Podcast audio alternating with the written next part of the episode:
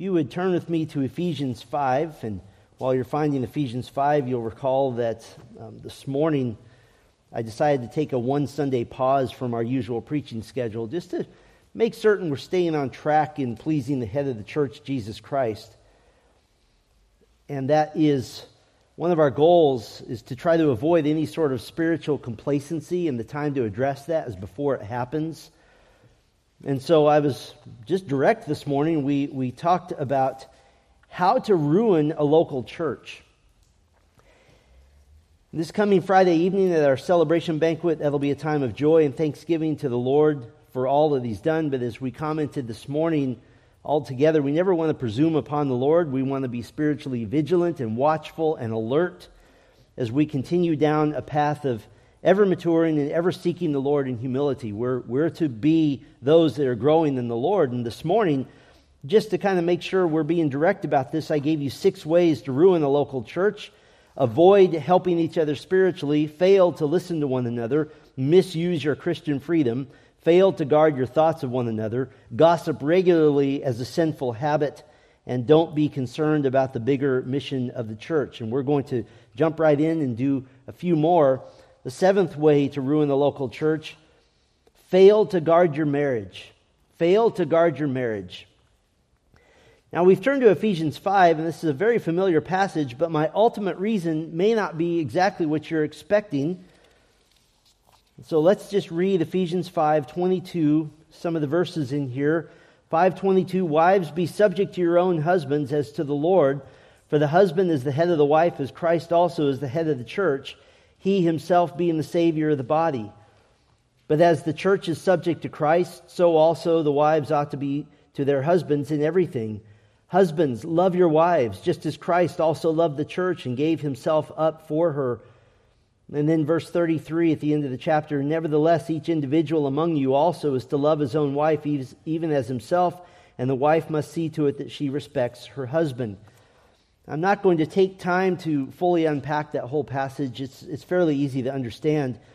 But let me just generally say that what we see here is that married believers have three duties or, if I could put it this way, they have duties to three different entities. First, the married have a duty to one another. That's probably the most obvious here. The married have a duty to one another that husbands are to humble themselves, to love their wives, versus just thinking about yourselves as your default. And that's the default of all men, is to think about ourselves, to, to marry for what we get. Instead, our wives are to be cherished, they're to be cared for, tended to, and and if you wonder, am I doing this? There's a really simple way to know that. Just ask her, and she will tell you. Make her thrilled that she volunteered to spend her life with you. You, you don't lord authority over her. Husbands are never called to demand from their wives. Be a leader by setting the tone spiritually. Be a listener by seeing your wife as, as your greatest ally, your greatest counselor. And conversely, wives, are to humble themselves by respecting and being subject to their husbands. And Titus 2 commands wives to love their husbands, to make certain that he feels cherished and loved at all times. These are not difficult to understand. And for both, for, for husbands and wives, you have a duty to each other to treasure and uphold your marriage, and that's, that's the only pathway to joy. There's no, there's no joy in bucking God's system of marriage that you're talking and you're communicating, you're, you're worshiping God regularly in prayer and in the Word, you're obeying the Lord by being intimate together regularly and frequently as designed by God, commanded in 1 Corinthians 7. And so you clearly have a duty to one another. That's the obvious one. A little loftier than that, though, second, you have a duty to Christ. You have a duty to Christ. You noticed in verse 22 wives, be subject to your own husbands as to the Lord. And for husbands, you're loving your wife not just as Christ loves the church, but also in submission to Christ. And that's the whole key to Christian marriage. That's everything right there. That when you're genuinely concerned about pleasing Christ, then your concern to please one another is, is real, it's heavenly motivated, it's not worldly. Worldly love is doing things to get something in return. Heavenly love is doing things because God commanded them. This means sacrificially loving one another as an act of worship. And by the way, the opposite is true also. This also means that any refusal to obey the scriptures in marriage is a refusal to worship Christ, a refusal to obey your true master. And if together you'll view your marriage as a means to worshiping Christ, your motivation is so much higher, so much loftier, so much more heavenly. Richard Baxter, the Puritan pastor, was so concerned for the marriages in his church that he ended up writing a whole treatise on marriage, a, a long series of essays concerning Christian marriage. I quoted from it frequently when I preached through Song of Solomon some months ago. And I want to read to you something that Baxter wrote. It's, it's quite compelling. He said, Division with your spouse will pain and upset your whole life. Just as you do not wish to hurt your own self and are quick to care for your own wounds, so you should take notice of any break in the peace of your marriage and seek quickly to heal it. Fighting chills love Fighting makes your spouse undesirable to you in your mind. Wounding is separating. To be tied together through marital bonds while your hearts are estranged is to be tormented. To be inwardly adversaries while outwardly husband and wife turns your home and delight into a prison. Dissension between the husband and the wife disrupts the whole family life. They are like oxen unequally yoked. No work can be accomplished for all the striving with one another. And listen to this it greatly makes you unfit for the worship of God. You are not able to pray together, nor to discuss heavenly things together, nor can you be mutual helpers to each other's souls. This is very true. Now, I said that there are duties to three entities. We've mentioned duty to one another, duty to Christ, I said that this message is about how to ruin the local church. We've listed one way to ruin the local church as failing to guard your marriage. And I told you we would go to this passage, but not for the reason that you might suspect. So let me work my way toward this third duty. In Scripture, proximity or location of a text matters. Where it's placed matters.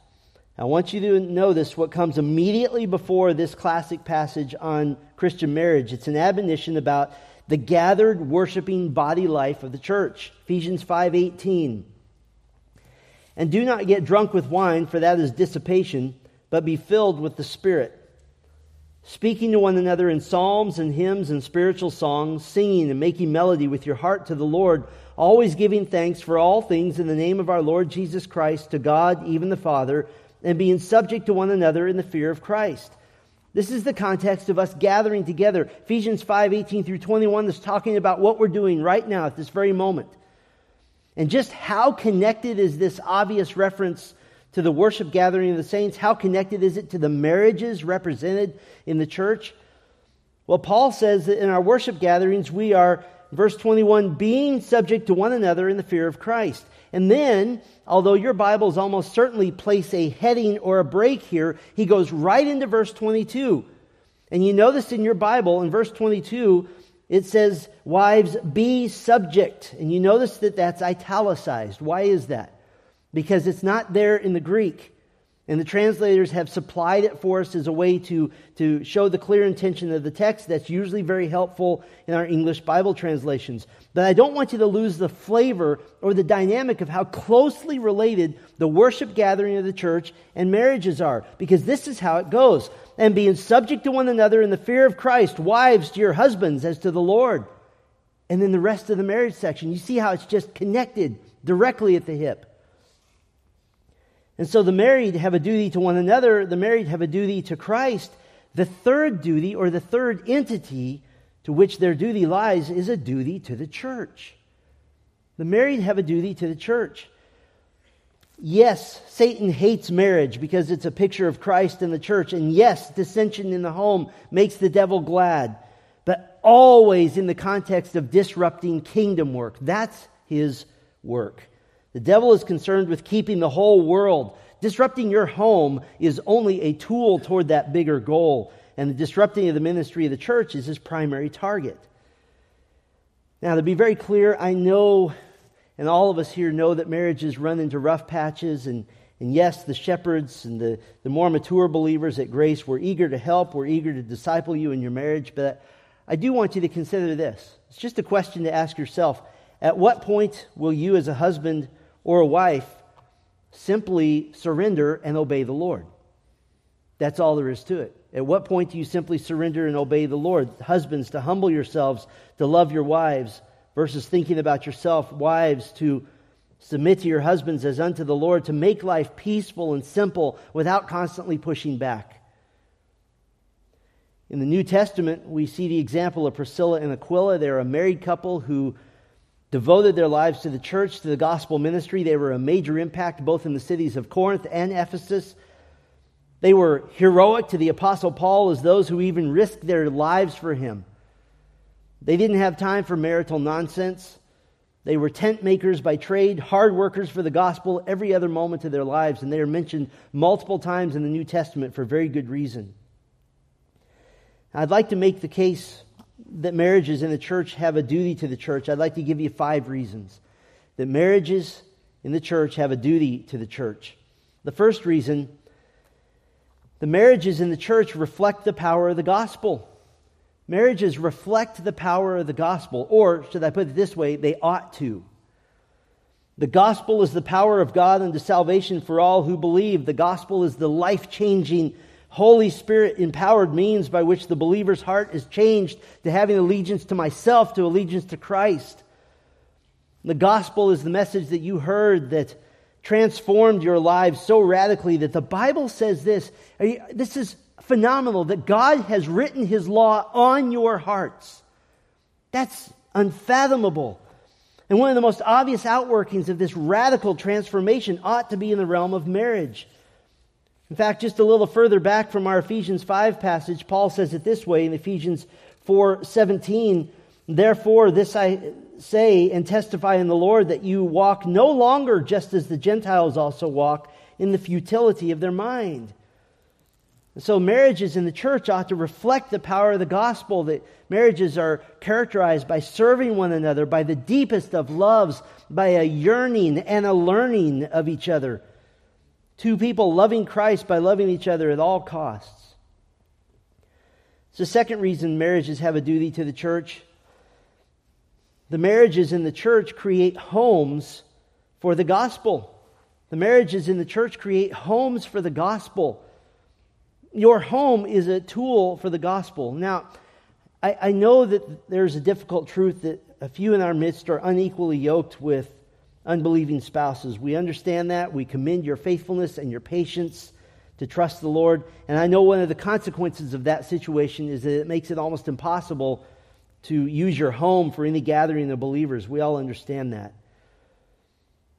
But the Christian couple is in a marriage which ought to naturally lend itself to reaching out to the body of Christ, whether that's hosting a small group or, or having something less formal like simply having believers into your home. But the marriage is characterized by strife and worldly selfishness. It makes that hospitality impossible. It shuts your home out. And on the flip side, a marriage characterized by obedience to the Lord, by humility, it makes the home naturally yearn to share that joy, doesn't it? And so the marriages in the church create homes for the gospel. It's the third reason marriages have a duty to the church. The marriages in the church reflect a rejection of worldly philosophy. The marriages reflect a rejection of worldly philosophy. The marriages in the church are one of the greatest tools for demonstrating that Christians are not of this world, that our marriages look nothing like the world system of selfishness and mixing gender roles all over the place.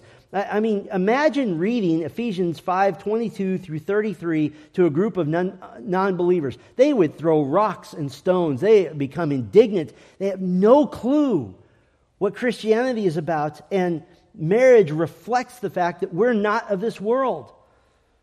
The world encourages marriage as a means towards self fulfillment, and when self fulfillment isn't achieved, what happens? The marriage ends. The marriage of Christians, however, is totally different. It's a means to serve one another, to love sacrificially, to be one unit for a lifetime. And what does that mean? It, it means that the, the atmosphere, the flavor of your marriage is a witness to the gospel and and that Christians do not do things the way the world does. That ought to be apparent. So, fourth reason marriages have a duty to the church The marriages in the church aid in sanctifying the whole church. The marriages in the church aid in sanctifying the whole church. I have the glorious privilege of preaching to you each Sunday, and one of the greatest mechanisms for really meditating on and driving the nails of a sermon more deeply into your heart is an out loud discussion of what was preached. That ought to happen in every home. And every marriage in this church represents a little miniature sermon based Bible study where you're aiding and sanctifying one another. Every marriage provides a built in accountability partner for our walks with Christ, and that, that provides great aid in sanctifying the whole church. I'll give you one more reason marriages have a duty to the church, and that is the marriages in the church reflect the reputation of the church. The marriages in the church reflect the reputation of the church. Imagine this. You've been telling your coworkers about Christ. You've even been getting close to some of them. You've been telling them about this great church you go to and really expounding upon your Christian life and you love your church and as you get close to some of these coworkers, you let it slip that your marriage is not what it ought to be. And eventually you say this to a non believing coworker that your marriage is in trouble. Now, you've been telling them about Christ, you've been telling them about this great church you go to. What does that say about the church? What that says to that unbeliever is that apparently nothing life changing is being said or taught or experienced at that church. Just another group of hypocrites all together on Sundays from the unbeliever's standpoint. So it reflects the reputation of the church.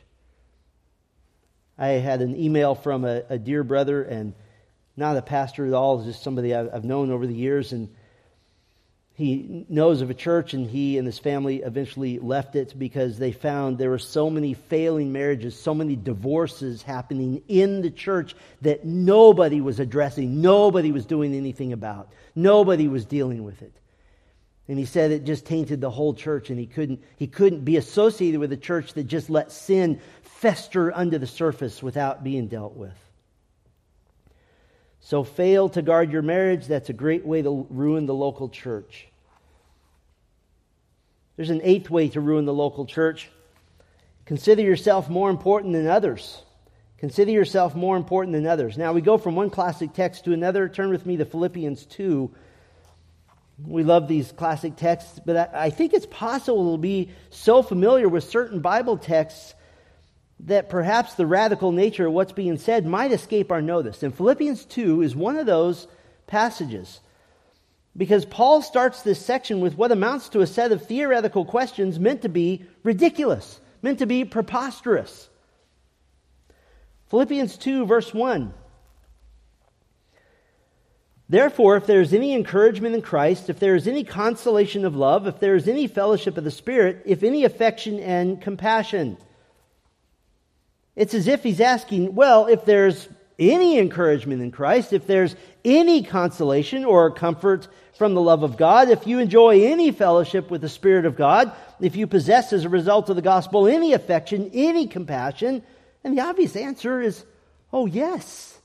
Yes, we have great encouragement in Christ. We, his love for us is boundless in his consolations. We have sweet fellowship because of the indwelling Holy Spirit. We're filled with affection. We're filled and overflowing with compassion. That's the power of the gospel. Of course, we have this. Paul, er, he got him.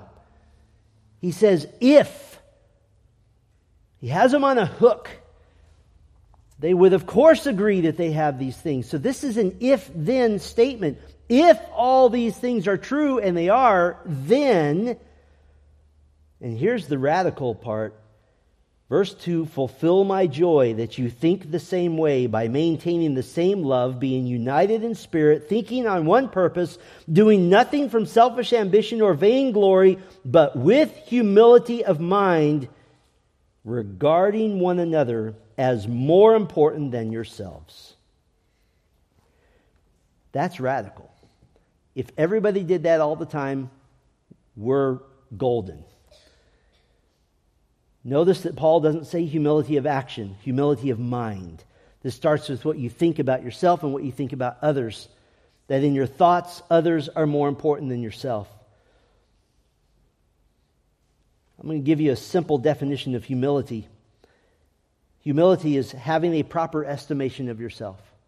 Having the proper estimation of yourself. Not too high, not too low. Let me give you six considerations concerning humility. Things for you to think about. The first one is humility is heavenly clothing. Humility is heavenly clothing. It, it makes you appear and act godly and in heavenly terms. It dresses you in heavenly behavior. Humility is acknowledging your position as the created one and God's position as the creator. Humility is heavenly clothing, it's, it's what we put on. It's another consideration. Humility is your truest nobility. It's your truest nobility. We live in a culture that tells you to stand up for your own respect, stand up for your own dignity. You want honor, you want respect, you want nobility. As a Christian, the only real pathway is humility, to be the servant of all, not to give off the impression of your own importance. In fact, Jesus has set up his coming kingdom such that the greatest servants in this life are the greatest leaders in the next. That's the system. Humility is your truest nobility. There's a third consideration humility is a sign of genuine salvation. It's a sign of genuine salvation. The root of all sin is pride. And when you're repenting of sin, when you're forsaking sin, when you're hating sin, the very def- definition of that is hating pride in all its forms and taking on instead humility. It is evidence of genuine salvation. There's a fourth consideration humility is the root of all obedience. It's the root of all obedience to God's word. I would challenge any of us to find one scripture in the law of Christ contained in the New Testament that's not rooted in humility. In the second half of Ephesians, which is the response to the salvation doctrine of Ephesians 1 through 3, Paul begins in Ephesians 4 Therefore, I, the prisoner of the Lord, exhort you to walk worthy of the calling with which you've been called. Verse 2 with all humility. And then you have the rest of the sanctification section in chapter 5 and chapter 6. All obedience to the Word of God is rooted in humility, which means the opposite is true that all disobedience is rooted in pride, isn't it? All of it. Here's a fifth consideration. This is so encouraging. Humility is the answer to every sin you struggle with. Humility is the answer to every sin. If you will successfully answer the question, what pride do I have that keeps me returning to this sin over and over again? If you can answer that question and identify it with specificity, and if you'll ponder on and pray through and meditate about that specific pride, you know what it'll become? It'll become like chewing on aluminum foil. It'll be like biting sand. It'll be like swallowing horrible medicine that becomes very familiar to you. And the more that pride repulses you, the more you'll be able to resist that sin. Why? Because you're finally beginning to see sin the way God sees sin. Humility is the answer to every sin you struggle with. one more consideration humility is the hallmark of Christ likeness. It is the hallmark. If you're pursuing Christ likeness, then you are pursuing humility. And this is, of course, proven beyond a shadow of a doubt by the rest of this section of Philippians 2, in which Paul shows Christ in his condescension to earth as a man. All churches have problems, just like any family, but humility, considering others as more important than yourselves, that pretty much solves all of them. Now, why is that?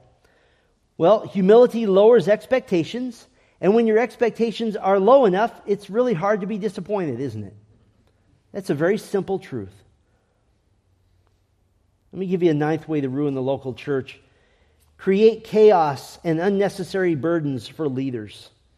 Create chaos and unnecessary burdens for leaders. I'd like to take a little time on this. This seems to be the crux of many church problems the relationship between sheep and shepherds, shepherds to sheep. I'd like to go to three easy to understand texts, all texts you're familiar with, that give a quick lesson on how to be a church member that doesn't create chaos and unnecessary burdens. Turn with me first to James chapter 1. James chapter 1, I'll bet some of you have these verses memorized. I know we switched to the Legacy Standard Bible and that messed up everybody's scripture memory. But you memorize in whatever version you like. James 1 19 and 20. Know this, my beloved brothers, but everyone must be quick to hear, slow to speak, and slow to anger.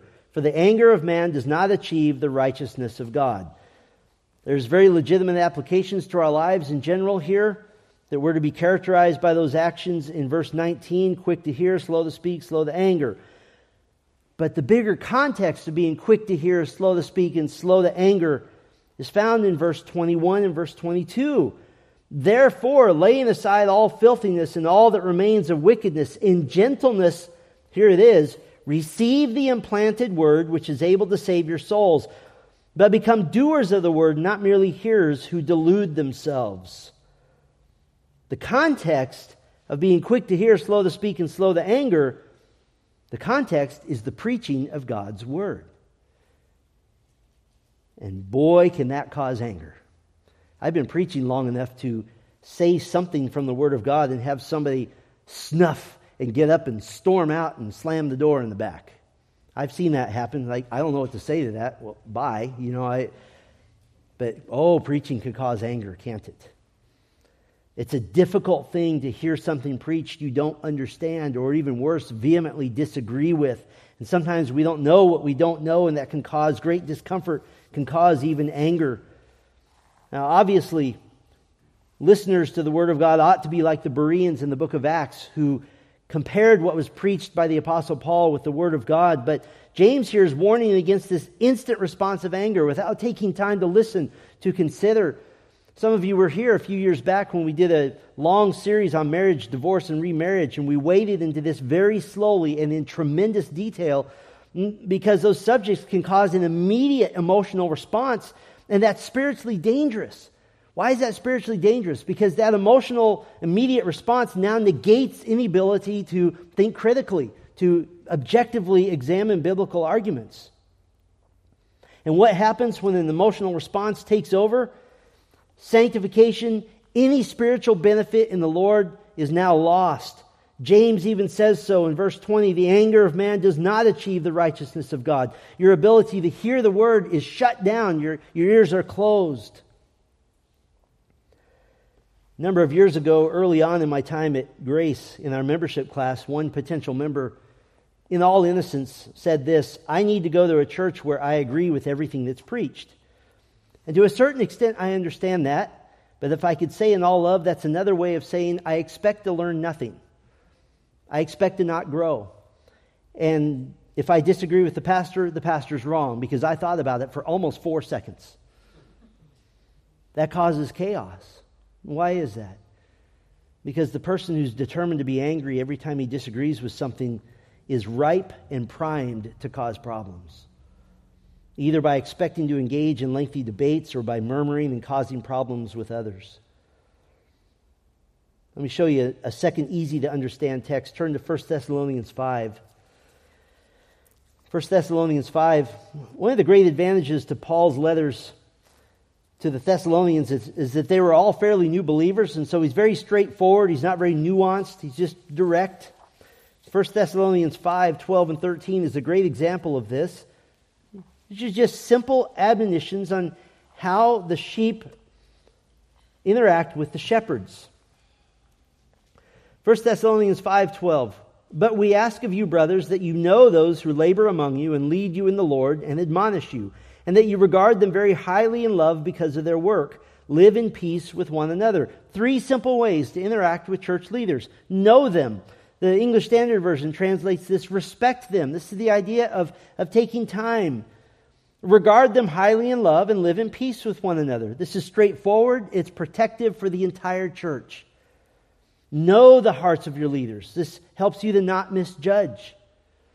Regard them highly in love. This guards your heart against the temptation to withdraw into even dislike or disgust and live in peace with one another. Let the shepherds be about the business of teaching the flock, not the business of constantly knocking heads together or trying to solve conflicts like Syzygus did in the church of Philippi. Let me do one more, a third easy to understand text. Turn to Hebrews chapter 13. Hebrews 13. I like this text because it puts the benefit of a proper relationship to the shepherds back onto the church member, that, that you benefit. The writer shows the futility of being a difficult church member. Hebrews 13, verse 17. Not hard to understand at all. Obey your leaders and submit to them, for they keep watch over your souls as those who will give an account, so that they will do this with joy and not with groaning, for this will be unprofitable for you. This isn't difficult. The, the leaders are giving an account for the souls that are in their charge. By the way, one of the reasons we believe in church membership, I need to know who I'm accountable for. And so you let them do this with joy, and that joy comes from submission. But this is so important this is important for you. No church member, no Christian has ever created joy, ever created contentment, ever created a sense of satisfaction in his own life by being difficult or unsubmissive. The writer says it directly. This is unprofitable for you. It's unprofitable. This doesn't mean you aren't free to call attention to something that a leader ought to know or, or perhaps might be helpful to that leader, myself included. But we're to be wary of not causing chaos and unnecessary burdens. I think we could also put into this category the, the area of unmet expectations. Those are the things that can create chaos. Every church member has an idea of what a deacon ought to be. Every church member has an idea of what an elder ought to do and be, and what, what pastors ought to do and be. And all of us do our best to strive to adhere to the biblical definitions of those offices and those roles. But the nuances and the freedom to carry those duties out in various ways, they're wide, they're diverse, and, and trying to please everyone is an impossible task. Instead, our goal is to be pleasing to the Lord.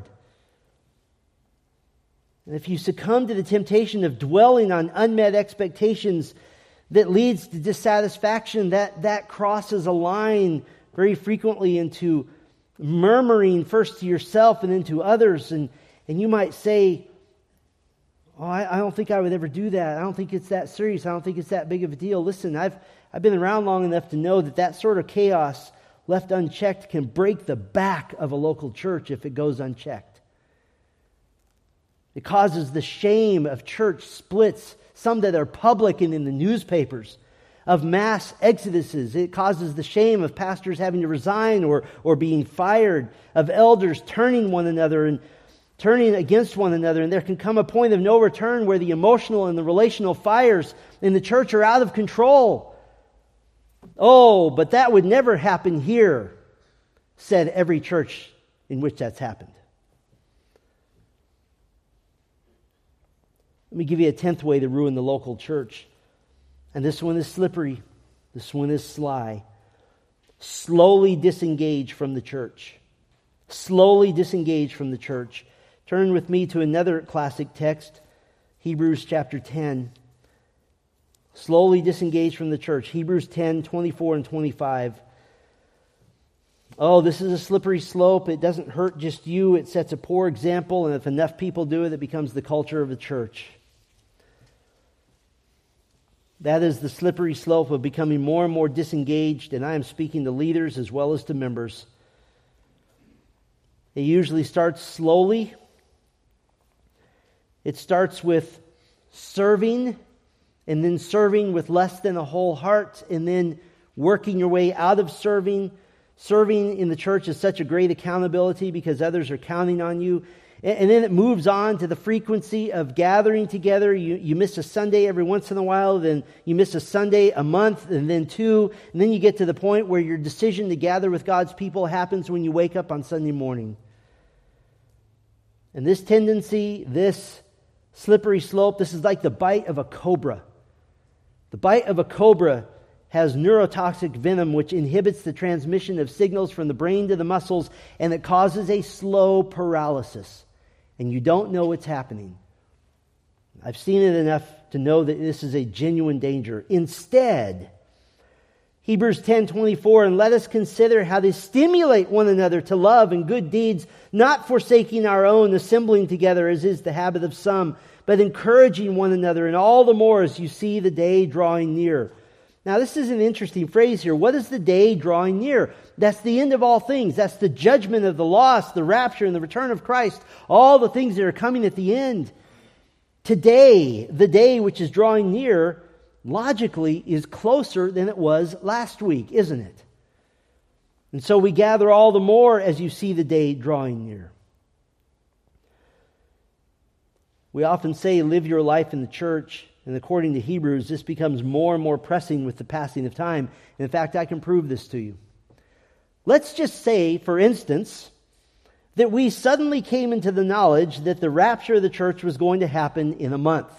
Don't quote me out of context that we're issuing the prophecy here, but if we came to the knowledge that the rapture of the church was happening 30 days from now, and if we sent out a quick text to the whole church saying we were going to gather every single evening for preaching and singing and prayer and more preaching and singing, you would be here in droves. Everyone would be here. Everyone would be bringing friends and neighbors. That's the point of Hebrews 10:25. The day is drawing near. And listen, that was written 2000 years ago. It's way nearer now. If a believer continues down that slippery slope, a, a line inevitably gets crossed. And that is the line in your mind of viewing yourself and the church separately. And that is a spiritually dangerous place to be. A view of the church as being outside yourself with you as an outside observer. But the Bible says you are the church. Romans 12:5 says, "We, though many, are one body in Christ and individually members of one another." And before you know it, you become the judge and jury, and now your mind wanders so easily to criticism, to all the things the church does wrong, to constantly finding fault, and suddenly the church and her leaders can do nothing right. So, what's the antidote to that venom?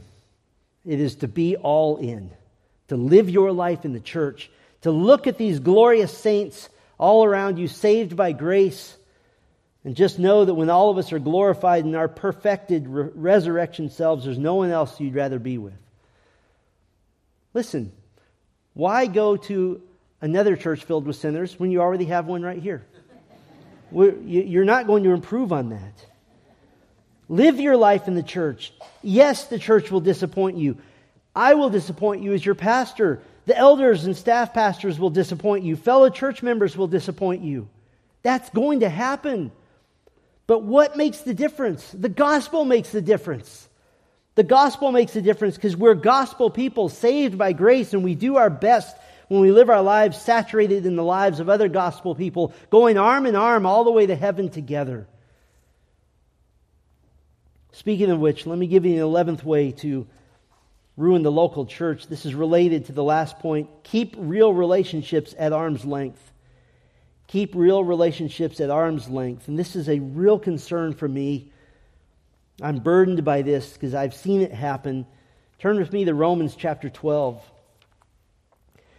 And in Romans 12, I want to show you that the fellowship in the body is more than simply showing up to gather together and sing and hear preaching and then, and then go home still personally disengaged. Romans 12, beginning in verse 9, forms the basis for our membership covenant here at Grace. We read some of it this morning when we took in new members. I, I just want to point out to you how much of Romans 12 beginning of verse 9 is relational, implying real, deep, actual, lasting brotherly and sisterly relationships. Romans 12, verse 10, being devoted to one another in brotherly love, giving preference to one another in honor. Verse 13, contributing to the needs of the saints, pursuing hospitality. Verse 15, rejoice with those who rejoice, weep with those who weep. Verse 16, being of the same mind toward one another, not being haughty in mind, but associating with the humble. Do not be wise in your own mind. Verse 18, if possible, so far it depends on you, be at peace with all men, never taking your own revenge, beloved. Instead, leave room for the wrath of God, for it is written, Vengeance is mine, I will repay, says the Lord. These are admonitions in the context of deep, abiding relationships where you're walking through junk together, you're walking through difficulties. Now, you might say, and I've been told this by church members, but that's just not me. I'm a loner, I'm a private person. I like to stay to myself. Can I say this? We don't have a private faith. We have a personal faith, but it is not a private faith. When someone says, That's not me, I'm a loner, I'm a private person, I like to stay to myself, what's the common denominator in that answer? Me, me, me, me, me. What causes that tendency to avoid deep, real relationships? Let me give you a few causes. A fear of being vulnerable. A fear of being vulnerable. That the idea of expressing your weaknesses or your fears, or, or worse, that someone will discover them by getting to know you. Or worst of all, someone might actually correct you and try to help you. It's a fear of being vulnerable. There may be a fear of change, that you've gotten used to being primarily content with just yourself, and, and changing that is very difficult. One factor may be perfectionism, and that is a sin. The sin of perfectionism that if I can't be 100% in control of how someone interacts with me or how a relationship goes, then I'm going to keep that relationship at arm's length, which pretty much means all of them. This is an attempt to control all variables in life. I must have everything my way. Only then will I be content, will I be happy. Instead of trusting the Lord with those variables, that relationships in the church are messy and not everybody's like you. And aren't you glad for that? If everybody was like you, we, we would be boring, right? There might be the variable of self importance. Self importance, I can't be bothered with dealing with other people. I have my life set up exactly. I've scheduled my life down to every five minutes. No one has the right to interfere with that. Others might have the variable of seeing your spouse as being enough. Seeing your spouse as being enough. Is that really fair for your spouse to bear the burden of being the only truly close relationship that you have? Marriage was never meant to be a wholesale substitute for the church. The two go hand in hand. Now, you might ask, so if I'm, if I'm a loner, if I, I really do want to keep relationships at arm's length, what does that have to do with the church as a whole? Why does that impact the church? That doesn't have anything to do, that didn't hurt anybody. Well, first of all, it impacts the church because there are others who need you. There are others who need you. By being alone, you're depriving others of what you have to offer them. There's a second reason this impacts the church. Our, our relationships are the great sanctifying factors in the church. It's one of the great sanctifying factors we have that we're mirrors for one another, and the more mirrors there are reflecting uh, the, the glory of Christ and even reflecting our own sin back to each other, we need those mirrors. And so avoiding genuine relationships hampers the overall spiritual growth of the church. Look, we've all seen in the news uh, mega churches where lots and lots of really famous people that we know from other parts of the news are absolutely wicked to the core. And they all attend here and they all put on the show. And those churches are famous for having famous people in them. But they don't have real relationships when a congressman who is wicked to the core attends church because a news team is going to be there showing how spiritual he is, there's no man in the church that comes up to that guy and says, Glad to see you here, but you know, your entire life is a fraud. Could we talk about that? Let me give you a 12th way to ruin the local church. And this one's easy to do complain about everything. Complain about everything that you do not prefer.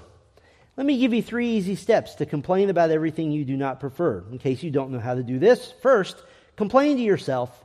Second, complain to your spouse. Third, complain to everyone else. And that's usually the order it goes in, right?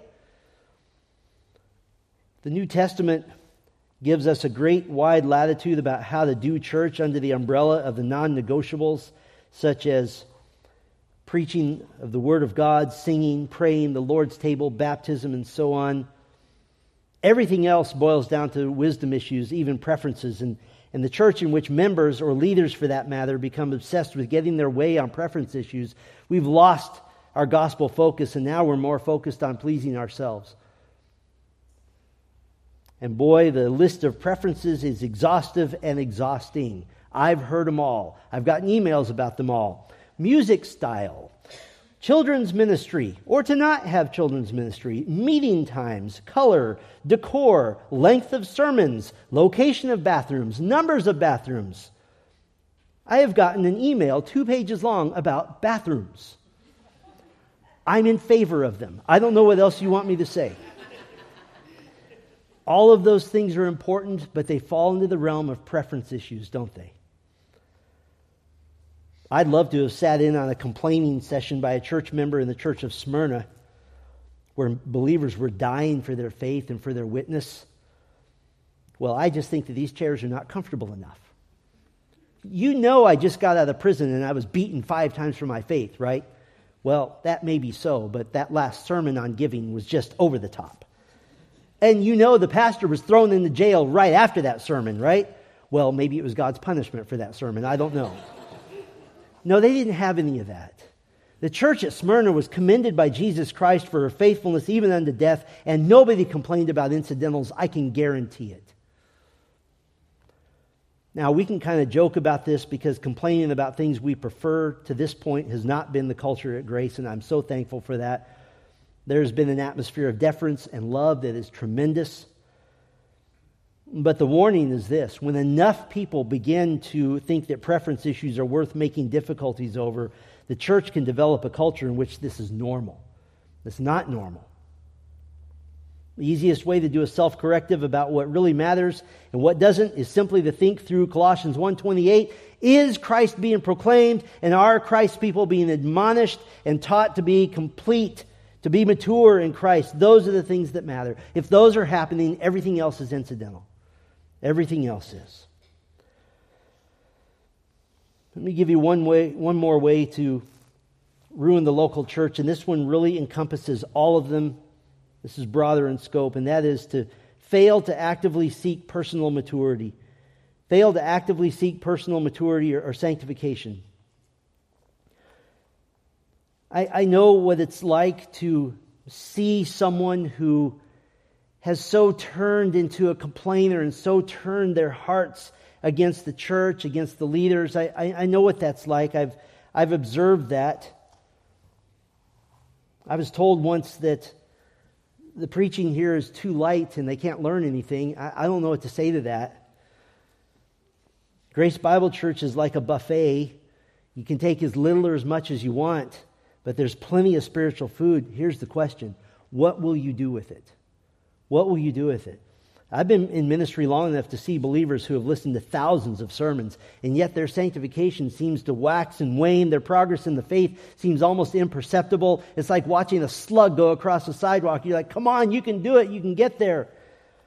I think the reason for that is a belief that passive listening is the singular event the singular agent for spiritual growth or that the acquisition of knowledge is the same as spiritual maturity, that the more you know, the more mature you are. Those, those two are, are, are related, but they're not the same. We've already seen in James what the definition of spiritual maturity is hearing the Word of God and then what? Doing it. Now, many of you take notes during our preaching times. This is not a legalistic plug that only holy people take notes. Don't hold up your notebooks and say, Nanny, I'm one of them. But sometimes I've been asked, what's the purpose for taking notes? I think the best reason is to make a habit of going back through what you've heard and imprinting it more deeply on your mind immediately afterwards. Giving your mind and your heart time to apply what you've heard. That's the whole purpose of our sermon based Bible studies, our, our small groups. But in reality, all of you can do this. Some of you are comfortable taking notes, others of you are more built to go back and listen online once again. Whatever your method, it doesn't matter. Going back and rehearsing and reviewing in your mind and nailing those nails deeply, that's the key. That is the way to accelerate your own sanctification. And I've got news for you. If you haven't figured it out yet, I don't design sermons for you to get everything the first time through. It's not designed that way. The Word of God is too rich to try to oversimplify it. There isn't time for that. A simple practice to enhance your own growth significantly is to simply make review a part of your personal time with the Lord. That is a tremendous way to spend Mondays. Nailing those nails deeply. And once a church as a whole, and I think we're headed there, once a church as a whole has grasped onto the vision that the culture here is to seek Christ, to worship Christ, that he must become greater and I must become less, and to be obedient to him at all costs, to live a life in the church that is sacrificial, to live a life for the sake of the gospel, to live a life that is heavenly oriented, that's just counting down the days until Christ returns. When the church as a whole begins rolling that direction, who do you think God is going to send the lost to? He's going to send them to us. And that's what we want. That's what you want. That's what I want. So we know our duty as a church. It's spelled out most succinctly in Paul's exhortation to the Ephesians in Ephesians 4. And I just want to close with this. Therefore, I, the prisoner in the Lord, exhort you to walk worthy of the calling with which you have been called, with all humility and gentleness, with patience, bearing with one another in love, being diligent to keep the unity of the Spirit in the bond of peace. Okay, now we can come to the celebration banquet Friday. Thankful for what the Lord has done in the past year, careful to be on our knees, careful to be humble and expectant that He will do more as we do our part to be a church that's well pleasing to Him. We've never had a year yet at Grace Bible Church where, that I've seen where the leaders have said, you know, I think that's good enough. We've never had that. And we fully expect that 2023 will be filled with even more blessings, more kindness from the Lord, but only as we are humble before Him. Amen? Let's do that together. Our Father, we thank you for the clear admonitions in Scripture and the, the, the admonition that the Apostle Peter gives that if we will humble ourselves now, He will exalt us at the proper time. Lord, that's our, our prayer how we want to be like Christ, how we want to be a church that's pleasing to you, we are very aware of the reality that the head of the church, Jesus Christ, walks to and fro among us. And he is evaluating our efforts, Lord, as a church body. And we, we're eager, Lord, to be found pleasing to him. We're eager to be found faithful to him. He's a gracious and kind head of the church. He knows our ways. He knows that we are fragile. He knows that we are sinful. But if we as a church will be unified, as we've seen in so many texts, unified in mind, in spirit, in direction, in ministry, how glorious that is. I pray for every person hearing this, Lord, that their jobs outside of the home would simply be a means of doing the work of the ministry, first in the family and then in the church. I pray for the families represented in this church, for the marriages represented, that they would harmonize beautifully together in their home so as to be a strengthening factor in the church. And Lord, we would ask you very, very humbly to bless our time together coming up Friday evening and be pleased with our gratitude and our thankfulness. Oh, you've done so much. And yet, with humility and with some trembling, we ask you to do more. We ask you to save souls this coming year. We ask you for many baptisms. We ask you for many to be discipled. We ask you, Lord, for you to do great things through us in ways we could not have possibly dreamed. So that we would point all glory to our amazing, sovereign King of all the kings, the head of the church, Jesus Christ. And it's in his name we pray. Amen.